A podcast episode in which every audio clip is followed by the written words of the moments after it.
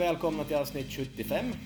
Det här är ett avsnitt där jag och Manko hostar en del. Vi är båda lite krassliga eller har någonting i systemet i alla fall som vi kallar det.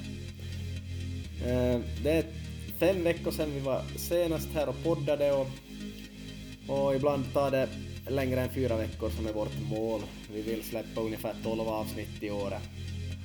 Eh, ett per månad, det är vårt mål för tillfället och det kan ändras till ett nytt år att det blir lite oftare.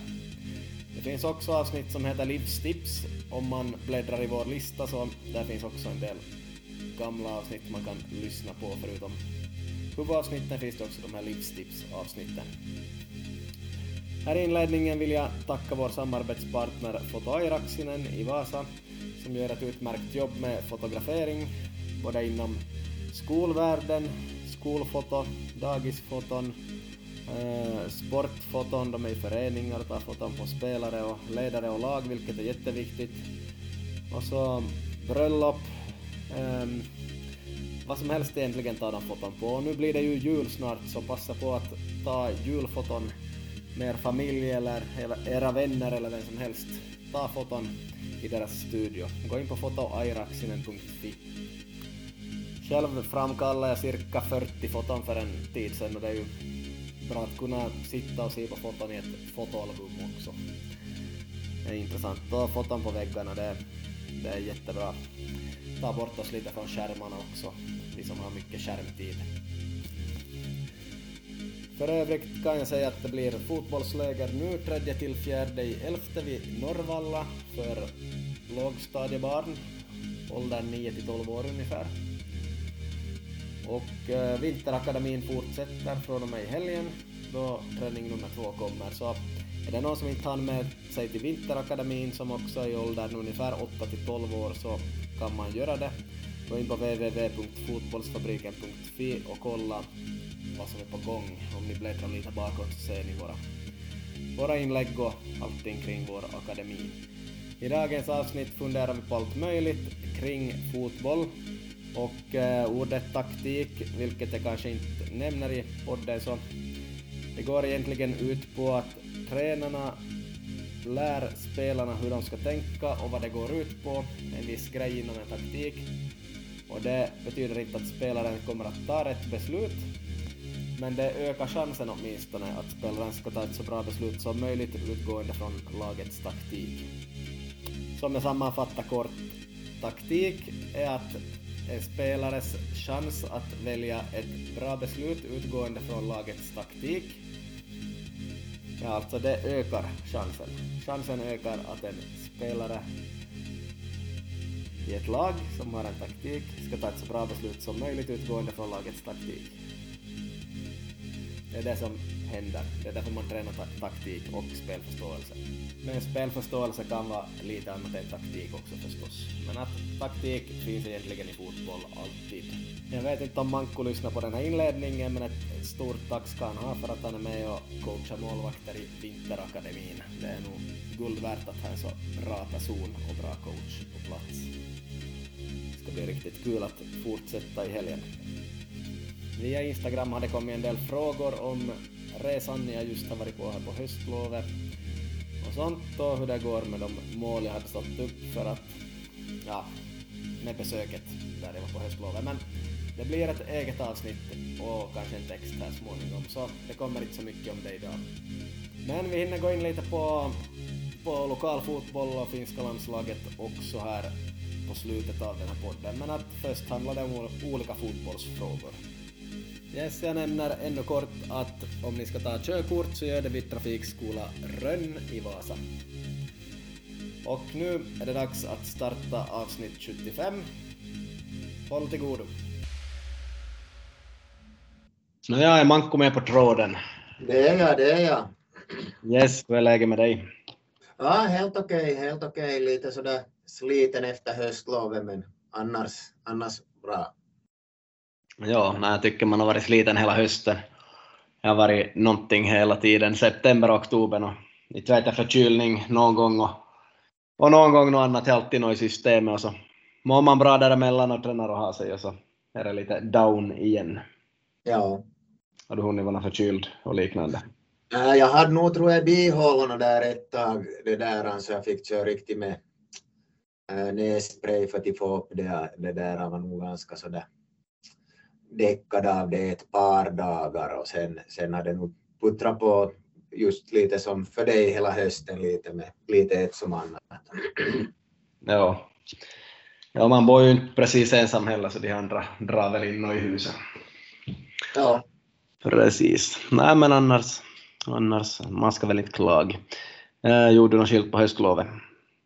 Eh, vi var till, vi hade en besök från eh, Helsingfors, en släkting på först måndag till torsdag och sen får vi på fredag till, till Umeå över dagen och så var det nog mycket, barnen var bjudna på mycket barnkalas här så att det var väl en fem, sex kalas där på en vecka. Så.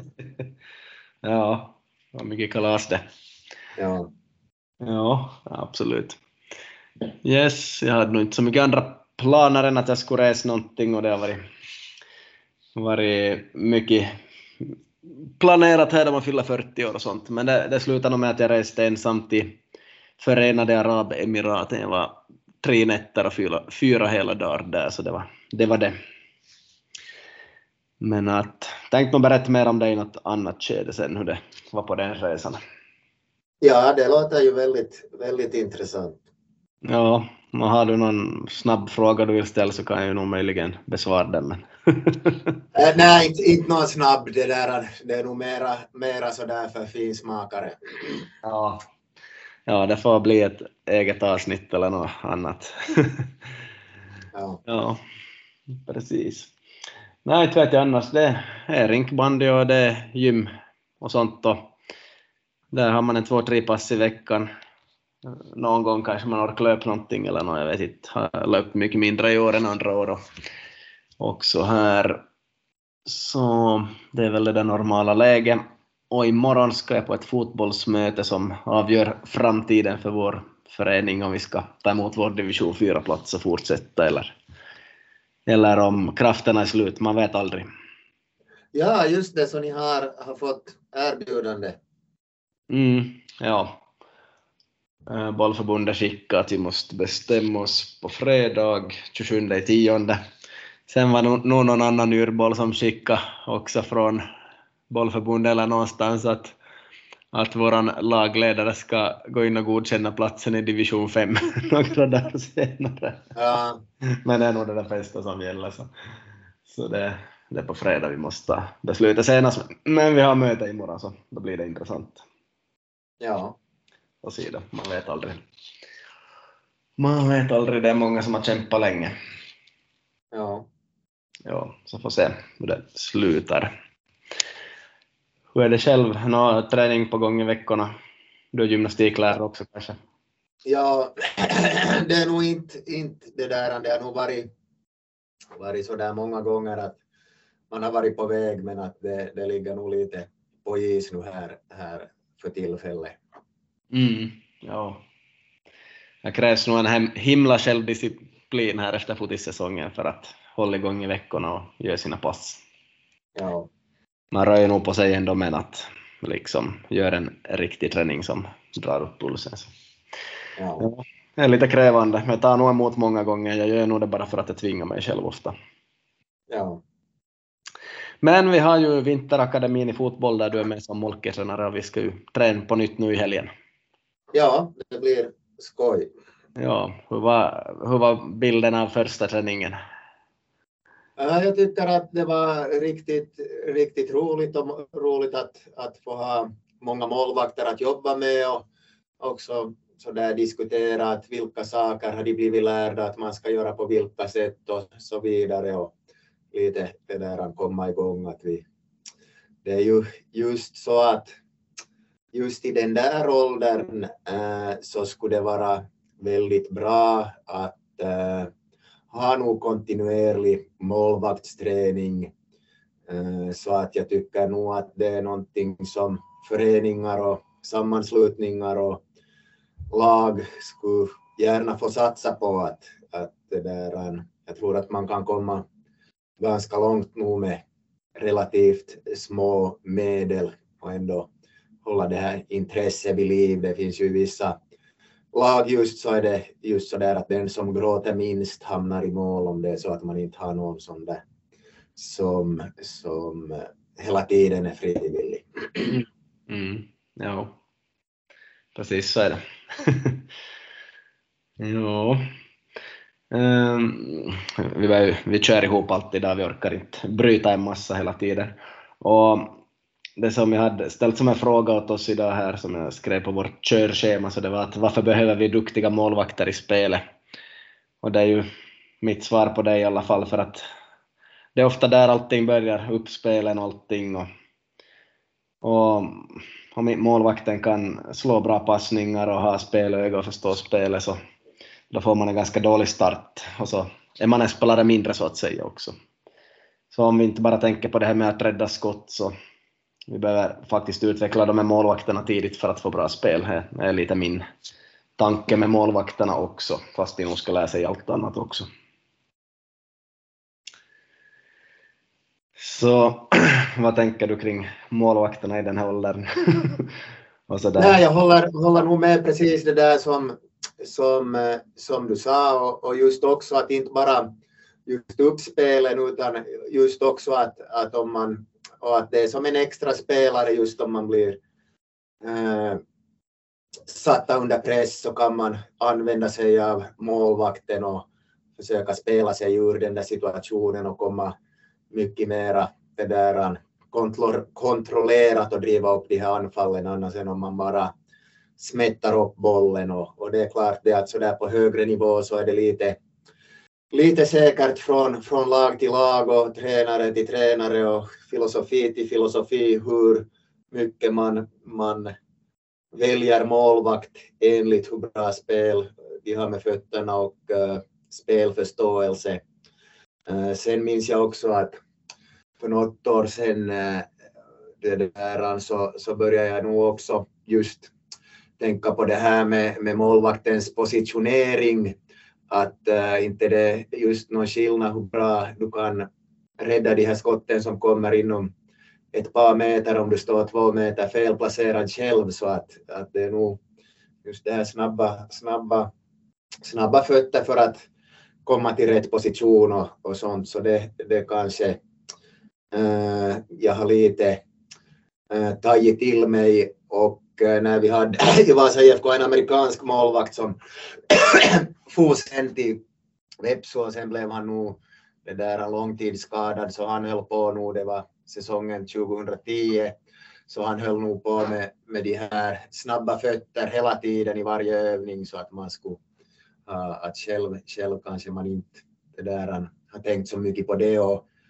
och, och så kanske man inte reflekterar lika mycket under egen vad man nu ska kalla det, spelar spelarkarriär som nu här efteråt.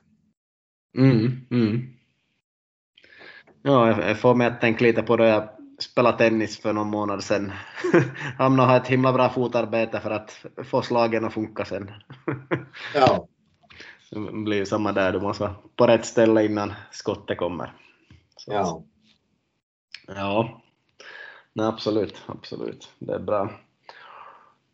Och eh, ja, det som är häftigt då vi har en sån här akademi med massor med spelare att så otroligt många vill vara med på målvaktsträning så jag har tänkt sådär att han får väl en eller två högst, kanske någon extra så var det som halva gänget som for. Ja, nästan ja. Så ur min, ur min själviska synvinkel var det bara jaha, eller med, med så många nu okej, okay. nåja. Lär ut vissa saker och så får jag lära ut det åt resten sen någon gång för nåja hade nog en del viktigt jag lärde ut och så så. Men att det var något kom igång där och vi har haft lite, nej, strul med bokningarna, men det var världens sämsta väder och vi skulle vara ute så då fick vi ju omboka oss dit in och så ska allt klaffa med allt och eh, Botniahallen är ju inte så, så bra på att öppna tidigt för tillfället. Vi får se när vi tränar i helgen om det blir vid, vid 10 eller 11. De öppnar väl 11 officiellt så får se och se allt sånt här. Men att det bästa är nog om målvakterna kan köra igång lite tidigare än spelarna till och med, kanske på, på plan om man har möjlighet. Och så är det väl i landslag och i många andra sammanhang att målvakterna är ut lite före också. Och, och ja, börjar köra sitt eget lite tidigare och utespelarna värmer upp sitt eget. Så ja, sådant, sådant. Men att jag vill nog ha med målvakterna mycket i mina övningar och så, så in, inte för länge heller på det där isolerade. Men Nej. det är ju klart att klart att inte dina övningar behöver vara helt isolerade heller fast du har mycket målvakter. Att ni kan ju göra precis vad som helst. Ja. Så. Sådant, sådant. Ja, nej, jag tänkte vi kan fundera på några fotbollsfrågor. Här finns så många poddar som pratar om allt annat som händer också. Så. ja. Ehm, det här med teknik jämfört med intensitet så är ganska intressant. Man hör folk, folk som pratar om det här att ja, i Sverige har vi som bättre teknik än de har i Norge, men i Norge har de högre intensitet och är vana att spela i högre tempo. Så, så fast vi har bättre teknik än dem, så då vi kommer till, till en internationell match eller ett lag i Mellaneuropa som proffs, så norrmännen klarar sig ändå bättre för att de är så vana med intensiteten. Att de liksom spelar ett högre tempo. Vet du hur man skulle kunna bemöta det här? Nej, du får nog enlighten me. Ja, no, det är just det här med att teknik, vad är det egentligen? Vi har bättre teknik än de har i Norge. No. vad, vad menar man med det till att börja med? Eh, sakta och sådana coacher och före detta proffs och sådana, men att inte vet exakt vad de menar, kanske att de kommer en hård passning kanske de kan ta ner den och hålla lite kontroll på den medan de i Norge kanske tappar iväg den lite längre eller tar en längre första touch eller något. Jag vet inte vad de tänker där men till att börja med så har de kanske inte bättre teknik för att, att kunna spela i ett högre tempo så det, det kräver ju en viss teknik. Jag vet inte, ser det inte lika fint ut då eller, eller vad är det, eller utmanar de ofta och tappar mycket boll i Norge. De spelar ju väldigt rätlinjigt, det är bara fakta att de utmanar mycket och, och det går rätlinjigt, alltså man, man slår inte så himla mycket passningar i sidled kanske och bakåt utan det, det ska gå framåt och sådär. Så att det, det är ju annat, lite annan stil. Men att i grund och botten är väl nog det här att de inte har sämre teknik, de vill bara mer framåt så svenskarna har väl nog missuppfattat det där med att de har bättre teknik. ja, just det, det ja. Så vet jag, köper du det här? Nej, nu, jag, no, just alltid när man hör sådana påståenden så då håller jag nog med om, om den där äh, som du sa, att no, vad menar de med, med teknik och vilka tekniska färdigheter är det som man, man menar att är det någon, någon teknikbana eller är det i spel eller och vilka delområden är det så att, så att det är nog just det finns sådana som du och jag ut, ut på vidderna så, så vi vill ju gärna veta att no, no, vad menar du med det här och vad innefattas i det här begreppet och så vidare. Så att, så att det är roligt att fundera och analysera. Mm. Ja. Okej. Okay. No, ska man tänka sig det spontant också för, för man har studerat mycket fotboll att äh, är svensk fotboll mer teknisk än den norska? No, det skulle man kanske säga och det är för att kanske för att de spelar lite lugnare och slår mer passningar och bla bla bla bla bla, håller bollen och sånt men att det har inte något att göra egentligen med teknik, det är nog bara spelstil i slutändan. Mm. Så ja, det här norska är ju ganska häftigt och, och där kan man ju dra en parallell till Håkans i landslaget som spelar ytter i landslaget och utmanar bra och har gjort ett par mål i landslaget och och just spela det här norska där de ska utmana och förväntas klara en mot en och det här och det, det går undan i norsk fotboll och det kommer mm. på gång, på gång, på gång ska de utmana så det är ju nog ganska mm. utvecklande på många sätt.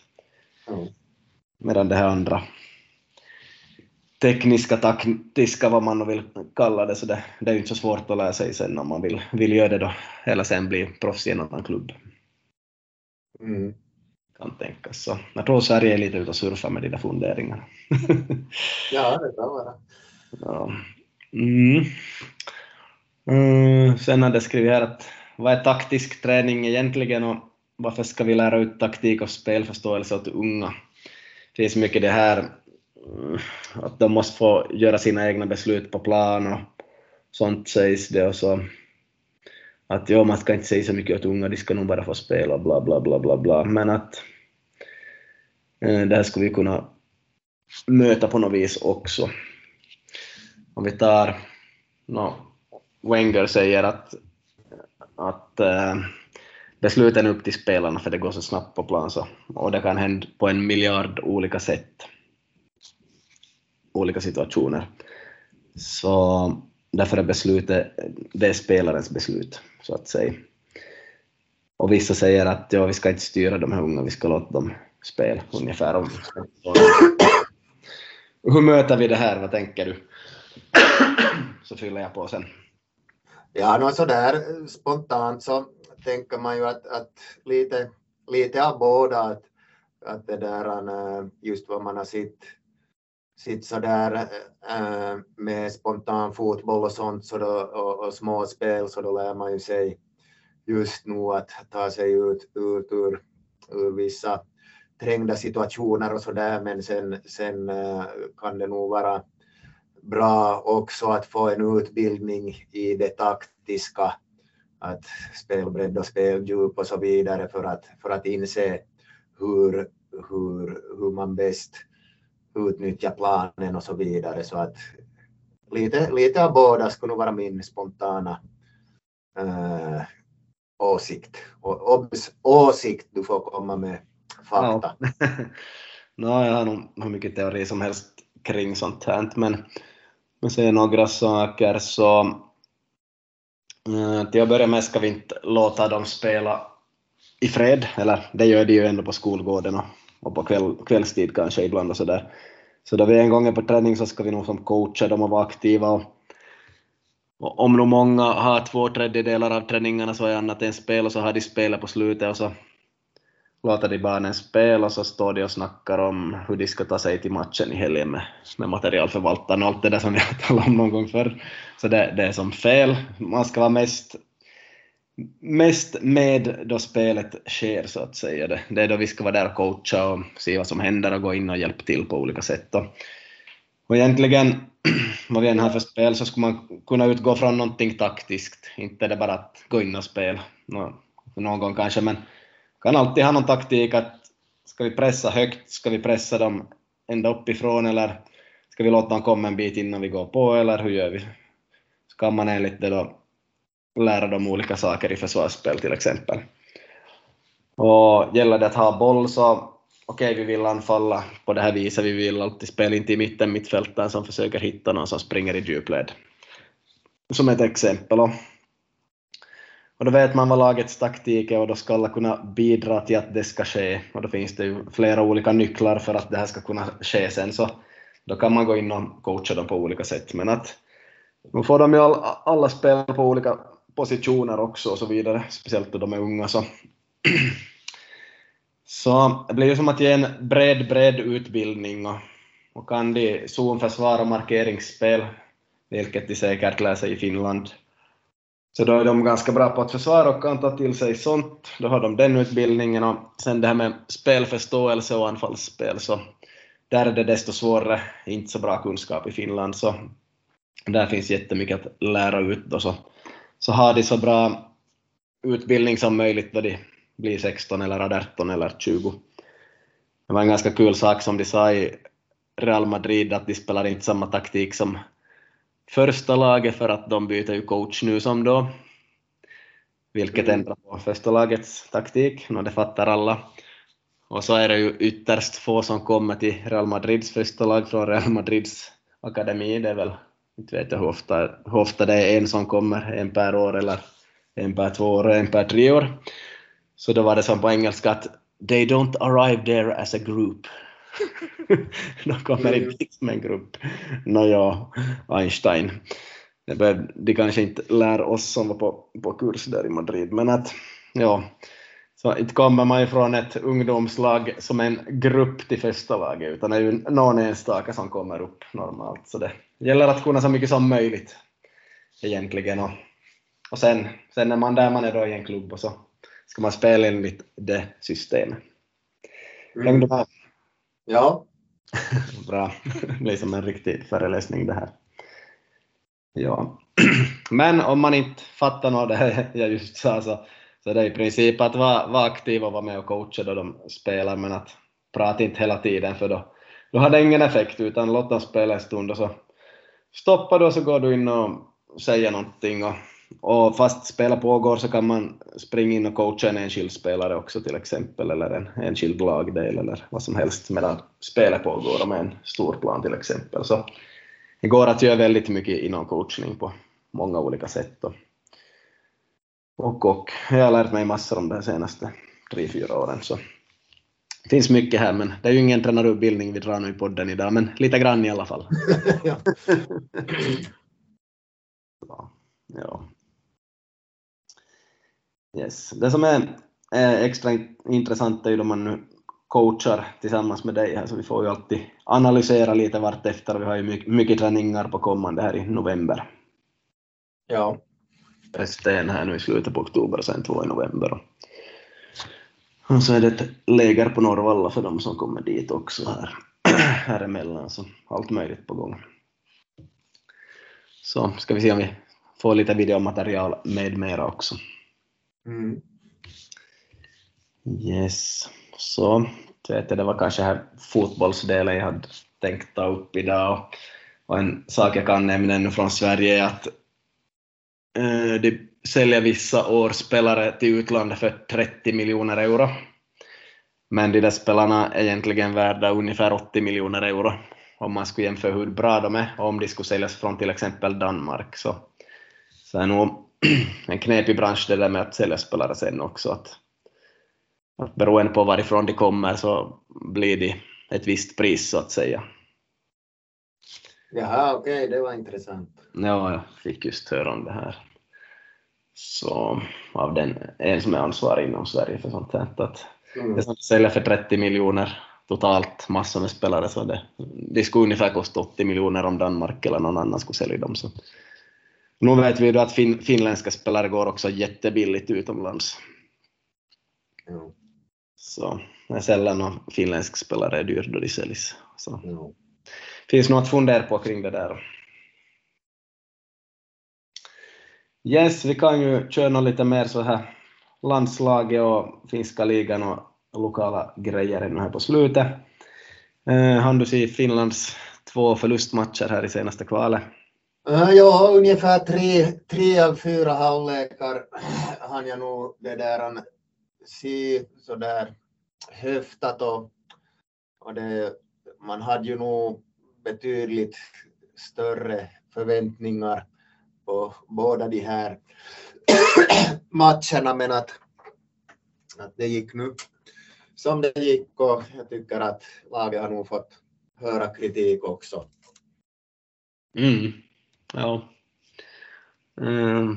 Ska ju nog kunna spela bättre sen förstås. Kommer inte den där straffen på den där armen som är uppe i luften så kanske det skulle gått på ett annat sätt där i en match och sådär men att eh, små detaljer man måste nog spela bättre helt enkelt tycker jag. Och också taktiskt ha ett bättre försvar. Finland ska hålla nollan, det är som en sån där grej att vi vinner 1-0 och Pukki gör mål, det är typ det, typ det som har tagit oss långt ofta.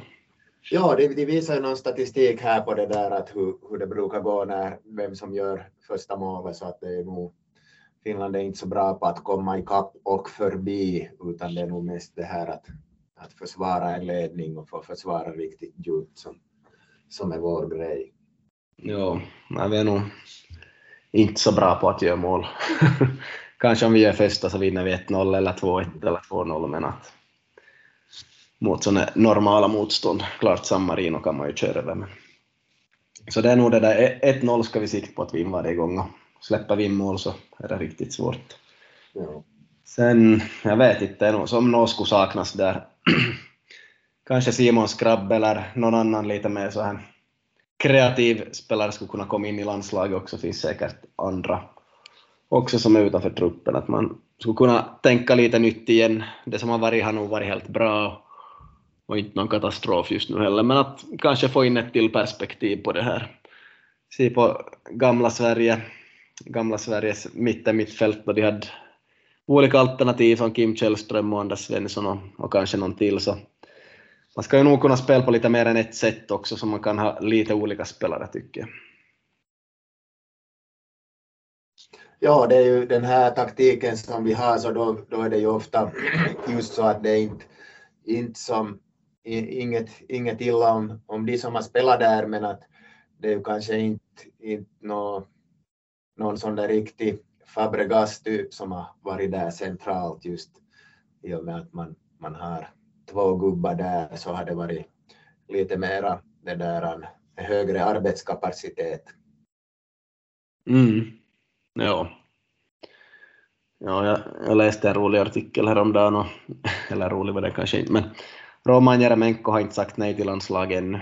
Vad var han, 36 nu ungefär, så man kan ändå tänka sig att, att komma in dit igen. Han ville inte vara med i EM eftersom inte han hade varit med och tagit laget dit, men att också en sån kreatör, eller Simon Skrabb eller någon annan. Jag har inte så bra koll på de spelarna för tillfället, men att någon mer kreatör skulle kunna vara där ännu. Det har inte funnits så mycket av det där. Jag har varit, varit ganska sådär försvara bra och okej, okay, kan hålla bollen hyfsat som lag och anfall och göra något mål och så här, men att, men att skulle kanske kunna ha några kreatörer där ännu, en eller två. Så lite det kanske, men att det är såklart komplicerat allt.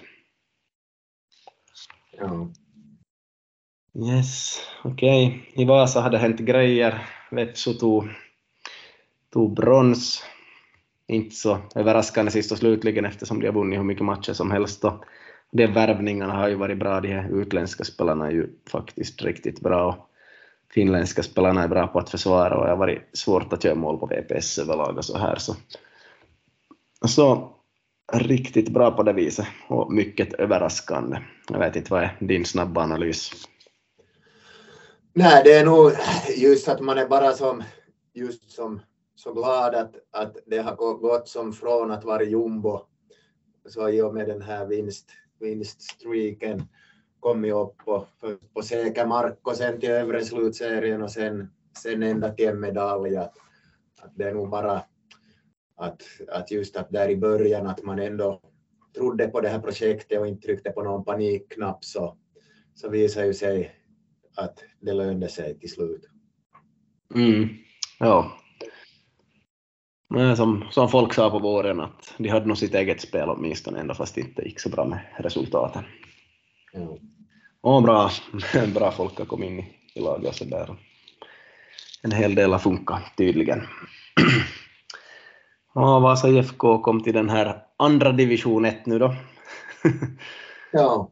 Uh, ja, vad det, vad det nu ska heta då. Okej, vi har ligan och vi har nationella ettan eller vad, vad 17 det nu ska heta så har vi division 1. Lite som Sverige, allsvenskan superettan och division 1.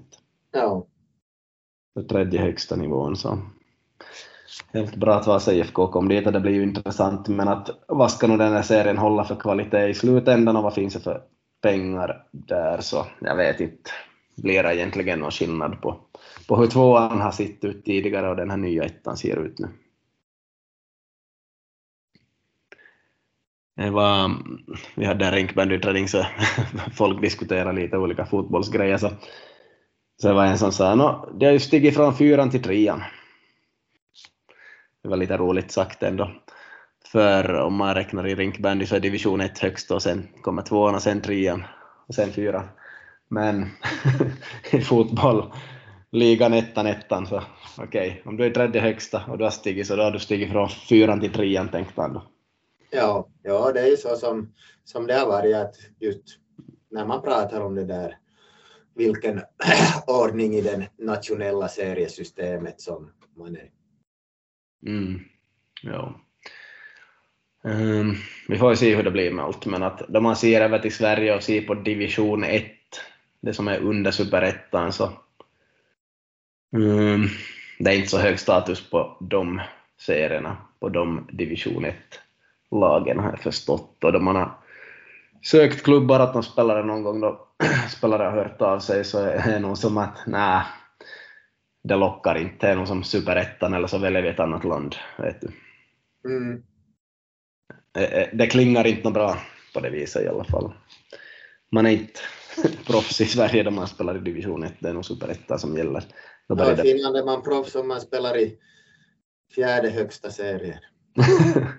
Ibland är man det i vissa städer, men Ja. ibland är man inte proffs i Veikkausliga ens i Finland. Nej, så är det.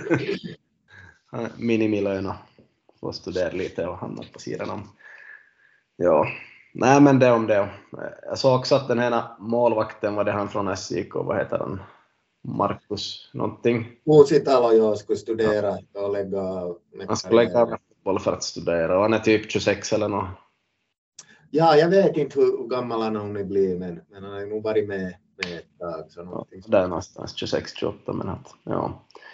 Så det låter som ganska häftigt, häftigt. Eller, eller grymt. Det är som att det skulle inte hända i turkiska ligan att någon hoppar av ligan för att börja studera. Nej. Och så där, så det säger ju nog någonting om Finland. Ja.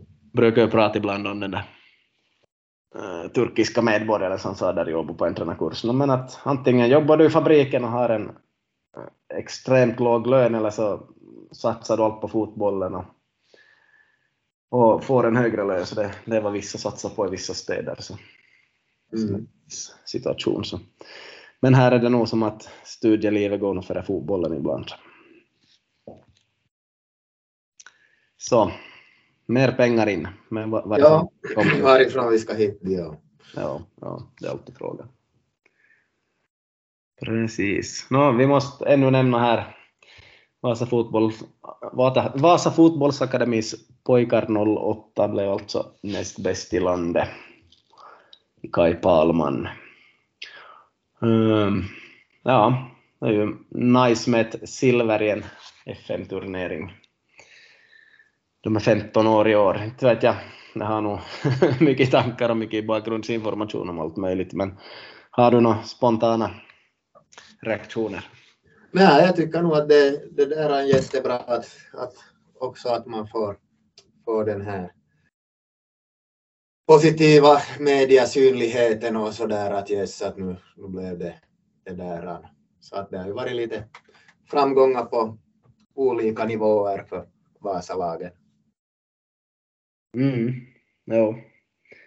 Jag tror IFKs 93 år var i samma position en gång i tiden och fick ett silver och och den som hade avgjort finalen så for till Chelsea senare och, och det ena testade så, och det spelaren var några år äldre, hade någon utländsk Mm. bakgrund så det var de ju su- sura på sen. Mm.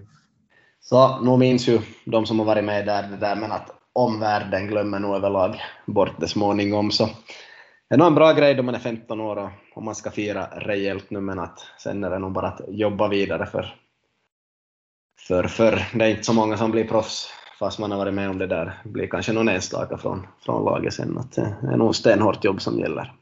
Mm. Mm, då jag så på laglistan så har jag väl tränat kanske fyra av de där spelarna som spelar i fotbollsskolor genom åren. Jag körde igenom mailboxen på skoj igår kväll och kollade vilka som har varit med på någon lista förr i, förr i världen. Det var cirka fyra stycken som har varit med en hel del. Så, så det var ju kul, hoppas man har kunnat inspirera dem en del genom åren. Det finns mycket spelare från Vasa just nu som är aktuella för ungdomslandslag och, och liknande mindre sådana här tähtitarha och allt vad möjligt vi kallar dem, turneringar. Mm. Mm. Det som jag noterade också var ju att de förlorade 4-0 mot HJK, men HJK kom inte till final. Och, och ja, det är nog allt möjligt i sådana turneringar förstås, så två gånger 30 minuter. Men, men att häftigt så, häftigt så. Och att det var Ols som vann som är från Uleåborg, så det var ju också häftigt. Ja. Yes, så stort grattis till det och bara att kämpa vidare. Det blir ju B-juniorer de, de här spelarna nu till nästa Ja. år. Precis. Yes, du har lite ont om tid kanske här nu. Ja, jag ska, ska börja, börja med nästa, nästa grej nu här så att, så att för min del så börjar jag avsluta så får du göra lite reklam utan att bli ifrågasatt om fotbollslägret som är på kommande. ja, att bli ifrågasatt har aldrig varit ett problem. Nej men absolut, vi kör ju inte världens längsta poddar heller, man ska inte behöva lyssna så mycket. Vi, vi pratar om det viktigaste och det tar sina 30 minuter eller en timme ibland, men att vi, vi kör inte på bara för att dra ut det. Så, men då syns vi i helgen och så ska vi... Ja, kyllä. Yes. Bra, tack, tack. Hej då. Stort tack. Hej då. Yes.